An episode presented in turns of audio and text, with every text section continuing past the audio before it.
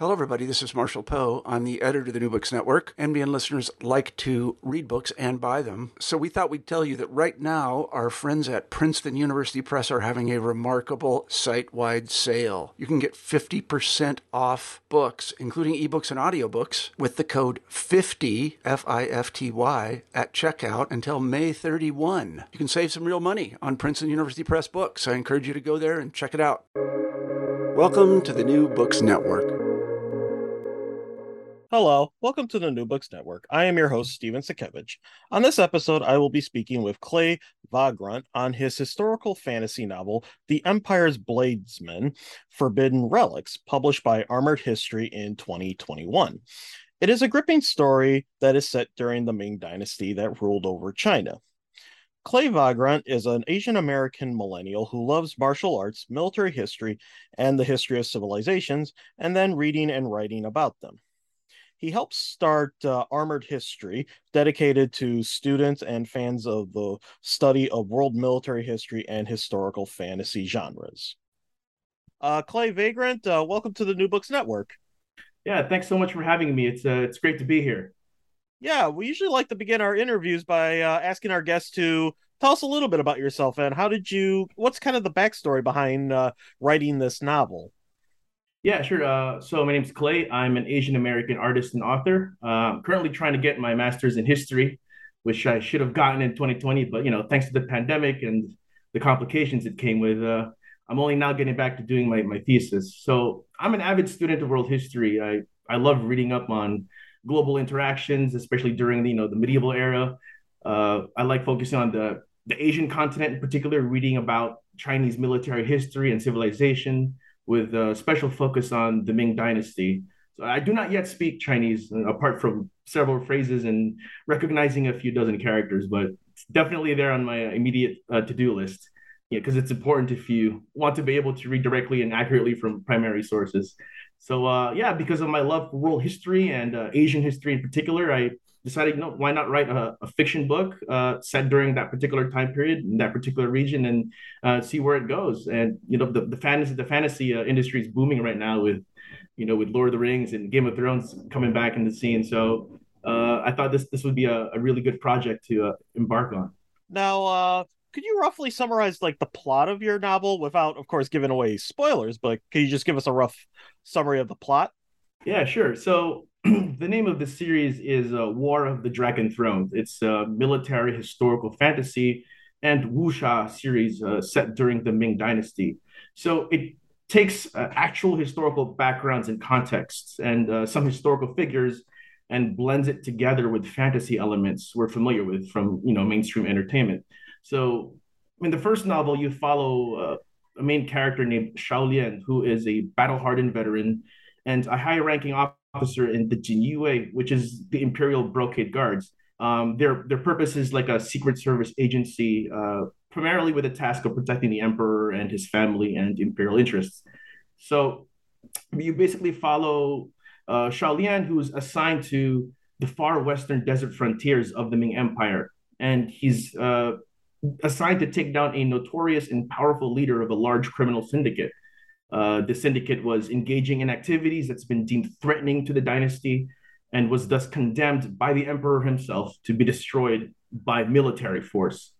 And you know, this is where the fantasy part comes in, because in the process of undertaking this campaign, Shao Lian and the men under his command discovered that the crime syndicate's activities had somehow awakened a powerful and ancient being from pre human history so this being is able to command hordes of what appear to be undead flesh-eating humanoids. So I'm not going to spoil what they are, but you'd have to to read up on it. And um, but with the help of a Venetian scholar named Liliana, the main characters pretty much unravel the secrets of prehistory, and they somehow find themselves waging a war of of survival against this supernatural threat, while still having to go on to destroy this powerful crime gang yeah, it gets pretty in deep, but that, that's pretty yeah. much the gist of it. No, no, no. You did very you did you, you did it very well, and I must commend you. I I read the novel and I was really gripped by the uh by the awesome. plot and so forth. That's great. Now, yeah, appreciate it. Yeah. Now the as you mentioned the uh the novel is set during the Ming Dynasty, uh, correct? Yes. Yes, Uh, that is correct. Is there any reason uh in particular for your interest in this time period? You kind of touched on it a Oh, little yeah. bit in your intro, Oh, but yeah, can yeah. you can you expand on it? Yeah, for sure. Yeah, the the uh, the Ming Dynasty was a, a great time period, and it's a, an awesome location for this kind of story because it comes with a lot of intrigues. Uh, this era is marked by a strong and powerful centralized government.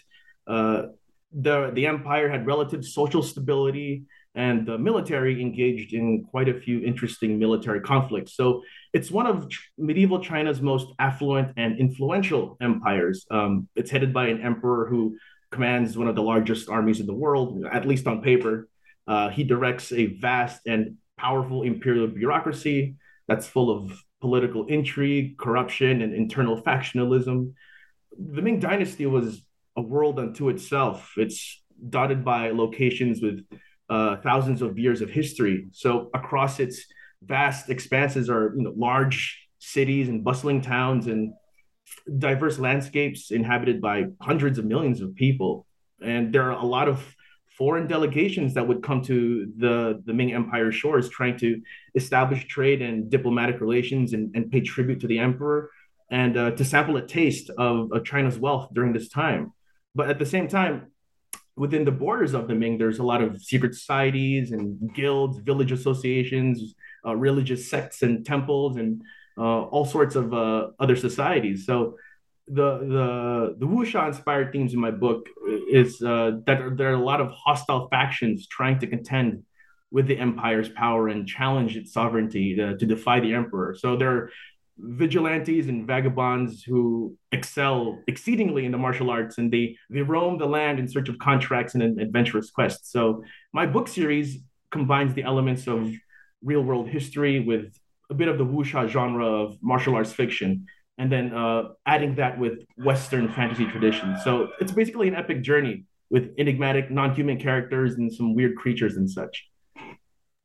Yeah, uh, could you explain a little bit more what the the wuxia the wuxia uh, tradition uh, is for people who might not be as familiar with that? Yeah, yeah, yeah. So my book was uh, heavily inspired by by wuxia films and a bit of the wuxia literature. I mean, I I grew up watching a lot of those martial arts movies uh, with the Shaolin monks and uh, Wudang Wudang priests and such. And uh, so the the wuxia is mostly about heroes, the the the, the martial arts hero, uh, who's basically sort of like a Robin Hood character, uh, going around helping people, fighting corruption, fighting crime.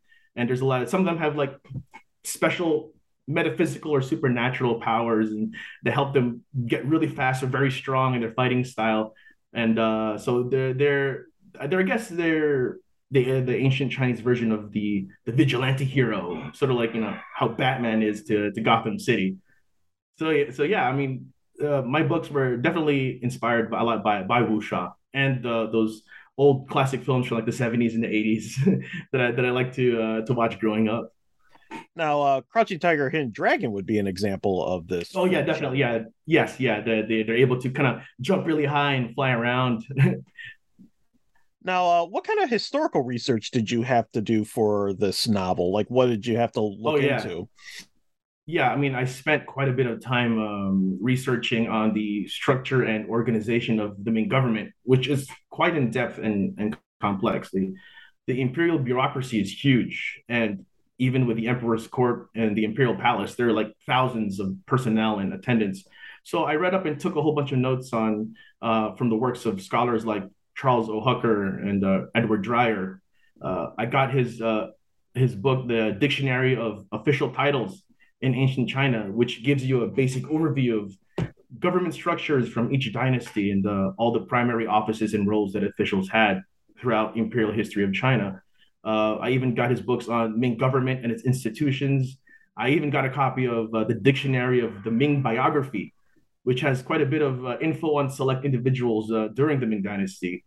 There, this it has the names of different military officers, some key bureaucrats and officials, and even foreign leaders who have engaged with the Ming in some way. So, aside from those, I, I read up quite a bit on actual Ming history from its very foundations to its consolidation, uh, particularly from the late Professor Edward Dreyer. Uh, ultimately, this stuff is just really fascinating. It's it's so great to see how complex and developed, and even how bloated these imperial governments were.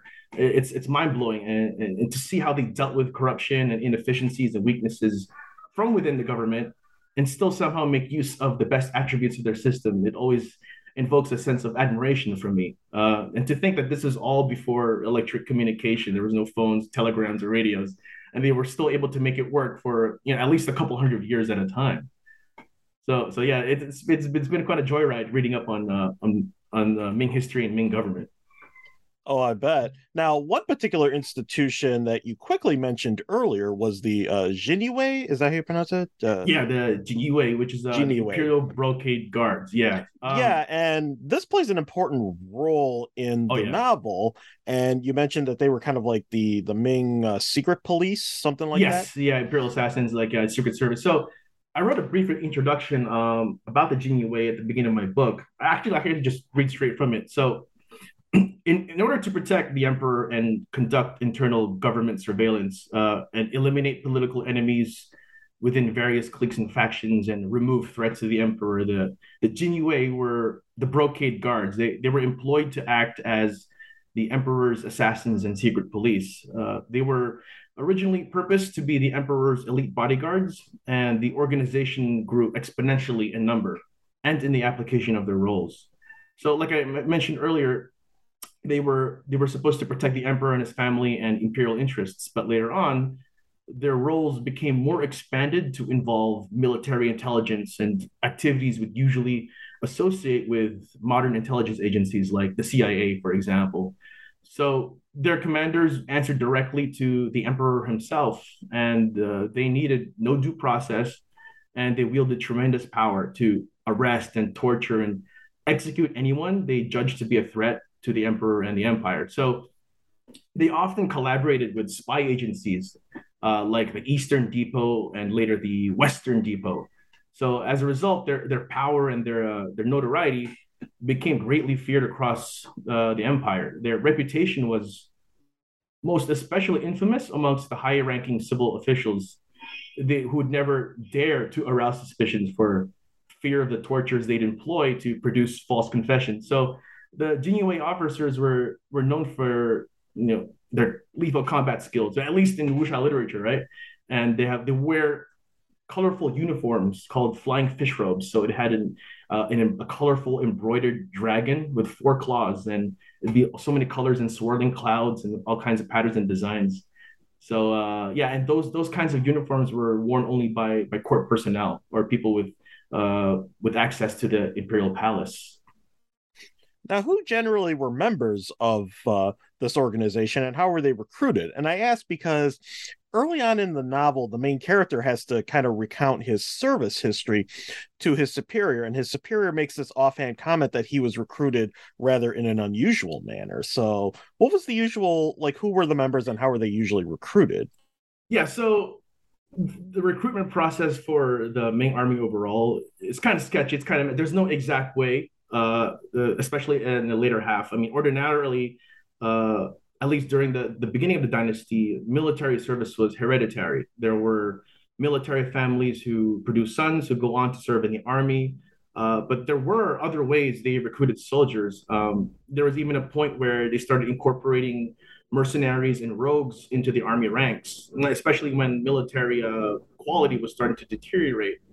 Uh, but generally, what they had was the the Wei Suo system, where there would be a guard about 5,600 600 men um, who would report directly to a provincial provincial official under the wing of the Ministry of War. So there'd be hundreds of those guard units made up of 5,600 men uh, scattered strategically throughout the empire. So in my book, uh, joined the Imperial Brocade Guard, like straight out of the army, which did happen but in general, how the Jinyiwei were recruited, I'm sure there were many different avenues. Uh, military service was one of them, but I'm not so certain as to the exact procedure of employing more guards and officers and other personnel uh, within the agency. I mean, a lot of what we know about this, um, primary sources are really, really scarce.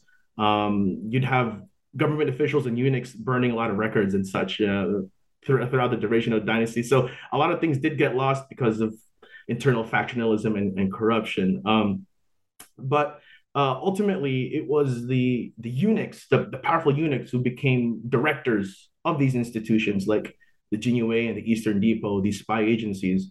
So they would often use their positions to advance their own agenda apart from the will of the emperor alone. So this influence would extend uh, to how they'd recruit more officers into the guard, and uh, and because of that, their numbers really swelled, and even the application of their roles became even more and more diverse. So their power just just grew and grew under the director the the, the direction of these uh, these eunuchs. Now, uh, early in the novel, the existence of secret fight clubs is mentioned, and you kind of mentioned that earlier in like what fascinates you about the Ming Dynasty. Uh, what do we know? Do the, the what do we know about these types of uh, yeah? I mean, fight clubs.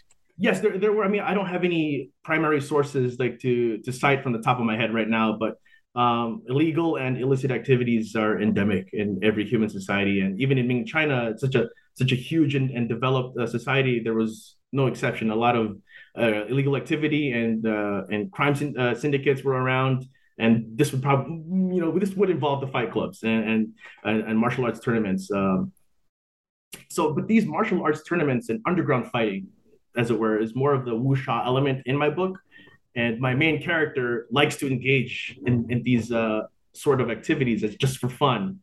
Um, he would go in in disguise and uh, go and explore these underground fight clubs because well he's always so good at them and he's always winning them. so in my book, the, his commanding officer pretty much tells him, you know, you got to stop doing this. It's kind of illegal, and the emperor started to crack down on this stuff. So you better stop doing it. You know, like how long did you think your little nighttime escapades would go unnoticed?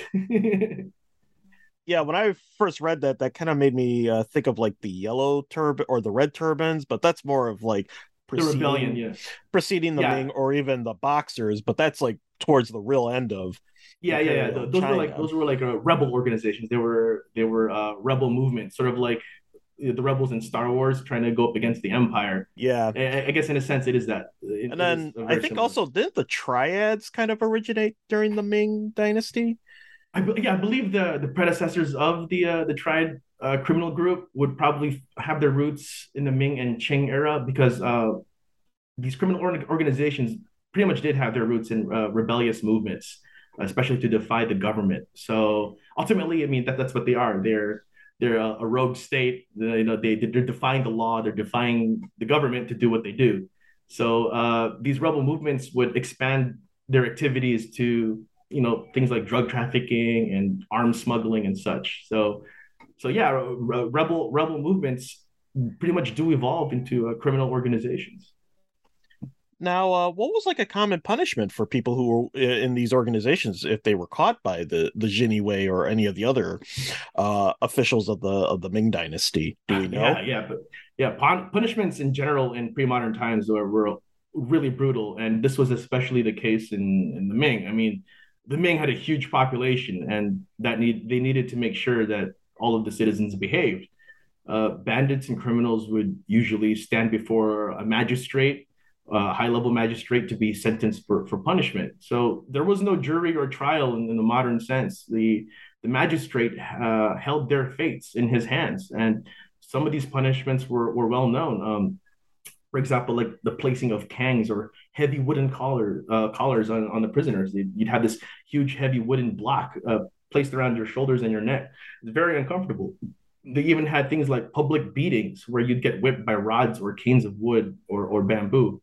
Uh, that'll that'll leave wicked scars in your on your back and on your legs. Uh, but I think the the worst one for for the biggest offenders ex- experiencing uh, punishment would be Ling Chi, which is like a, a death by a thousand cuts. So what happens is you'd pretty much get sliced, you'd get sliced like ham, piece by piece, while you're still alive, and all your vital organs would still be functional, uh, but you'd be in extreme agony during the entire process. So your skin and flesh would be literally carved out of you until you died. so it's extremely gruesome, uh, as most punishments were in the Middle Ages anyway.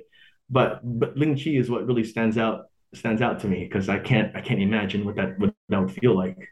Yeah, and I think that's even the origin of that term, like "death by a thousand cuts." That's where we get it from. Yeah, I, I, think that is where it would come from. Yeah, yeah, it, it, it's it's it's gruesome. I can't even think about it. yeah. Well, we'll move on then. But uh, mm-hmm. yeah, uh, also was mentioned, and you also mentioned this earlier when describing the plot that the main character has to go to the frontier regions to battle these uh, bandits, yeah. and it seems to imply that they're kind of maybe even nomads. Uh, was this historically the case with the the Ming uh, having to battle these bandits in the frontier regions? And mm-hmm. I know they had to battle contend with the nomads. In fact, they rebuilt the the Great Wall of China to help do that. Is that correct? Oh yeah, yeah, yeah. Well, banditry was actually a pretty big problem uh, even during the Ming era, which is it's quite surprising uh, considering how big and all encompassing the government was. I mean, they're supposed to have absolute control and surveillance over the whole empire. But I was surprised to learn that it was actually a pretty big issue for quite a while. A lot of these bandit gangs would stock roads and trade routes to rob people, uh, even high ranking officials, as they were traveling uh, in between towns and cities. So they weren't exclusive to the frontier regions, uh, they were actually everywhere at some point. And they even became so bold as to start conducting their thievery within the vicinity of the capital of Beijing, which is the most heavily guarded and militarily fortified city in the Ming. So the problem was uh, a lot of bandits came from within the ranks of the army itself. The lowest quality soldiers and, and scumbags would use their positions to conduct banditry as outlaws and, and highwaymen. So it didn't help that for most of the dynasty, military status, status was held in low regard. Um, you were considered of low social class and probably uneducated if you were some random foot soldier within the army. So you can imagine how low the morale was for most of that time. Um, during the middle of the Ming, uh, the Ming Dynasty, there was a, uh, civil official, uh, a grand coordinator, and a Confucian scholar named uh, Wang Yangming who took on this problem and ended up arresting and killing thousands of bandits and their their ringleaders uh, through the use of military power. So, interestingly, he wasn't a military official, but his position allowed him to have military command for specific circumstances such as fighting bandits or curbing pirates along the coast. Now, with the with the nomads, uh, China has always had a problem with raiders from the steppes, from the north, and even even to the west. Uh, they're surrounded by by horse warriors and nomadic tribes, uh, particularly the Mongols and the various khanates uh, in history. And before that, you had the Jurchens and the, the Khitans, etc. So China's frontier settlements and towns were they were always at risk of being attacked and destroyed or looted and pillaged. Um, but the Ming would often conduct counterattacks or military operations against them with varying degrees of effect. Uh, but they've always maintained very volatile relations with their nomadic neighbors. Um, but in fact, they they play a really important role in my story, especially with the uh, Eastern uh, Chagatai Khanate and uh, Northern Yuan Mongols. So yeah, it's it, it's really exciting to get them involved in the story as well. Yeah, yeah, and I and I remember I think even the low morale of like the border troops uh, was what helped kind of cause the collapse of the Ming because the Manchus were able to kind of recruit oh, yeah. some of the frontier soldiers to their. Oh side. yeah, yeah. The the Ming Dynasty toward its end was plagued with a lot of problems. There was a lot of famines and droughts and earthquakes and and uh, they were dealing with a huge peasant revolt so, not to mention that the quality of the army was really in decline. So, they were up against a superior military force, uh, you know, in the form of the Manchus. So, you can imagine they just pretty much just let them in to quell the rebellion, and then the Manchus decided to never leave and to control the to control of, of, of, the country. Every great dynasty has to come to an end, and usually it's in the form of these uh, these uh, calamities and these revolutions well, they did leave, but it was like 300 years later. Yeah, yeah, yeah pretty, pretty they much. overstayed their welcome. I guess I guess you can say that. Yeah, but they yeah. did influence the country quite a bit. Yeah. Now let's move from uh, the historical to more of the fantasy elements. Did you borrow yeah. any elements from like traditional uh, Chinese mythology and folklore uh, for this novel? I did, but, but just a little bit. There are references to uh, a specific powerful mythological creature uh, in my book and that's a part of the fantasy aspect. The characters in my book best describe this particular creature uh, as one being from Chinese mythology because that's pretty much what it looks like. But I don't want to spoil too much. But as uh, as far as traditional Chinese mythological creatures and characters go, not so much. My book places a lot more emphasis on traditional philosophical values, uh, which include Confucian thought and but it's more heavily inspired by the teachings of Wu and ancient Chinese heaven worship and the concept of the will of heaven, uh, which Wu's teachings was heavily based on. Uh, Wu is one of my favorite Chinese philosophers from the pre-imperial era. And, and I'm quite fond of most of his philosophies on life and warfare, for instance. Uh, my book uh, also draws uh, heavily from a unique interpretation of Taoism or Taoist philosophy, which many philosophers like to talk about, including Mo Tzu. So, uh, because one of my main characters uh, is a sage-like hermit who has a special type of clair- clairvoyance and wisdom, and a lot of his teachings and perspectives uh, were heavily influenced by Mo Tzu. So uh, he's like the conscience and spiritual healer of the other main characters who do their fighting with swords, spears, arrows, and, and cannons, basically. Yeah, I know uh, Confucianism and Taoism get uh, all the attention, but there were a lot of different schools of Chinese philosophy. Yeah, there are definitely quite a few, and they're, they're worth they're worth checking out. It's very very interesting and thought provoking. Probably the only other one that's a little more infamous is legalism, but that kind of mostly is around the the the uh, the first Chinese uh, emperor Qin Shi Huangdi because he was influenced by that. Yes, yes, uh, the first dynasty was uh, definitely more legalistic, and uh, yeah, it was it was also uh, known to be a brutal regime but it, it did have some of its merits. It, it, it was effective in some sense. yeah, well, he, he gave us the Terracotta Army, uh, which is still like a major monument to ancient China. Oh yeah, yeah, that's true. And uh, I, I, guess he's usually depicted as more of a paranoid and a tyrannical type of ruler, but I think I think he he had a, a few more merits than that. well, history is always uh, complex, as they say. Now, uh, uh, getting to the uh, philosophy, uh, in the novel, you mentioned that your main character has the five books, the four classics, along with a collection of histories in his personal libraries. Now, are these actual real Chinese uh, texts, and what were they usually about? Oh yeah, yeah, they're, they're definitely they're definitely real. Um, the the four books is basically a sort of a primer for Confucian philosophy and, and teaching. So you have there the Analects of Confucius, which is like a collection of his sayings and proverbs. And then you have the Doctrine of the Mean, which teaches you about the Tao or the way and, and teaches you about the path uh, towards virtue and righteousness, uh, for instance. And then third, you have the book called The Great Learning, which talks about uh, Chinese philosophical ideas regarding politics and political thoughts. And then finally, you have the Mencius, which is named after the Confucian disciple um, this particular book has a long collection of drawn out conversations uh, between Mencius and a few political figures like like kings. So so yeah, these four books uh, provided sort of the core curriculum for students and aspiring scholars uh, looking for government careers during the Ming and Qing dynasties. Uh, these students would take local, provincial, and imperial level examinations that are mostly centered around these four main texts. Now, the, the five classics are like the accompanying books to the four books.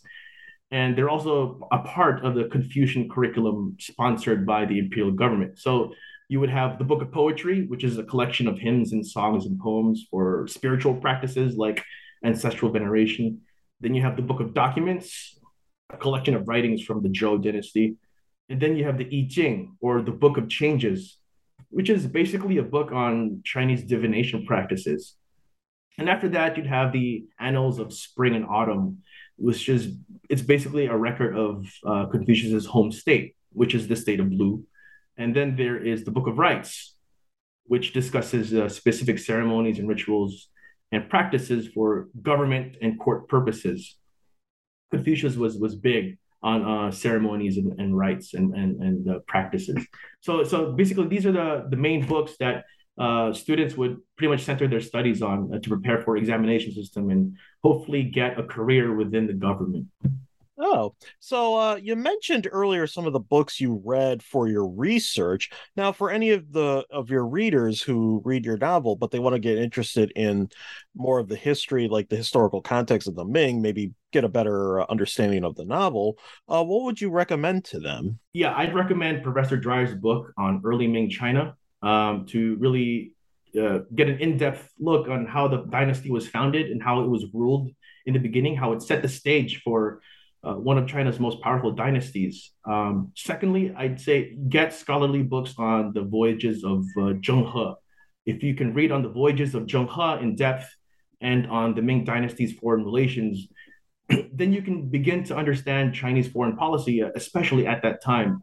You can see how they viewed the world, how they interacted with their neighbors, how they influenced different countries politically, economically, and culturally, and what pretty much expanded uh, to be a Chinese centered Asian world order for the next few hundred years, at least until they were challenged by the industrialized West uh, in the early 19th century. So, in fact, uh, studying the Ming Dynasty can help students and scholars have a better understanding of Chinese political thought and political culture, which had such a profound effect on world history. Well, this has been a very interesting uh, discussion. Uh, do you have any other uh, thoughts to share? Maybe something we haven't touched on so far in this discussion? Well, I'd uh, I'd pretty much just encourage our listeners to uh, go check out my book uh, if they're into more serious fantasy books. I mean, I, I hope this I hope this conversation piqued an interest of some of our readers to want to study more history, especially Asian history, in, in an entertaining way. So and again, if you if you really enjoy the book, I'd highly encourage the reader to leave a review because those are so crucial for uh, to a book success. Uh, they go a long way in uh, helping authors and, encouraging them because uh, book writing is pretty exhausting and it sometimes gets pretty lonely. So leaving an encouraging review is is worth a lot more than you know. Uh, so if you get my book, just uh, take your time at your earliest convenience to go ahead and leave a review. Well, we usually like to end our uh, interviews by asking our guests, "What are you working on now?" I'm actually beginning the fourth book in the series, which is probably going to be the longest and the last installment. Uh, I'm still in, I'm still doing quite a bit of research for that because it's going to be pretty. It's going to be pretty thick. It's going to be uh, pretty complex, but uh, I'm excited. I'm looking forward to finishing it. Hopefully, releasing it at the end of uh, winter. Uh, uh, this year. So maybe maybe the first quarter of 2023. Uh, on top of that, I'm preparing a new proposal for my thesis, which is more centered on pre-colonial Philippine history. So right now, I'm trying to see what sources are available and how I can uh, acquire them and get a hold of them. So uh, so right now, my my immediate to-do list is just marketing the book, marketing the series, getting the word out. It's it's it's a lot of work trying to build an audience on social media and on the internet, but it's also really fun and can be quite rewarding. Well, uh, when you finish some of those projects, I mean, we'd love to have you back onto the podcast. Well, definitely, yeah. I enjoyed uh, having this talk, and it's it's great to be part of a podcast. Uh, Clay Vagrant, thank you for joining us on the uh, New Books uh, New Books Network. Thank you so much for having me. It's it's a pleasure. Thank you for listening to this episode of the New Books Network. I am your host, Steven Sakevich, and until next time.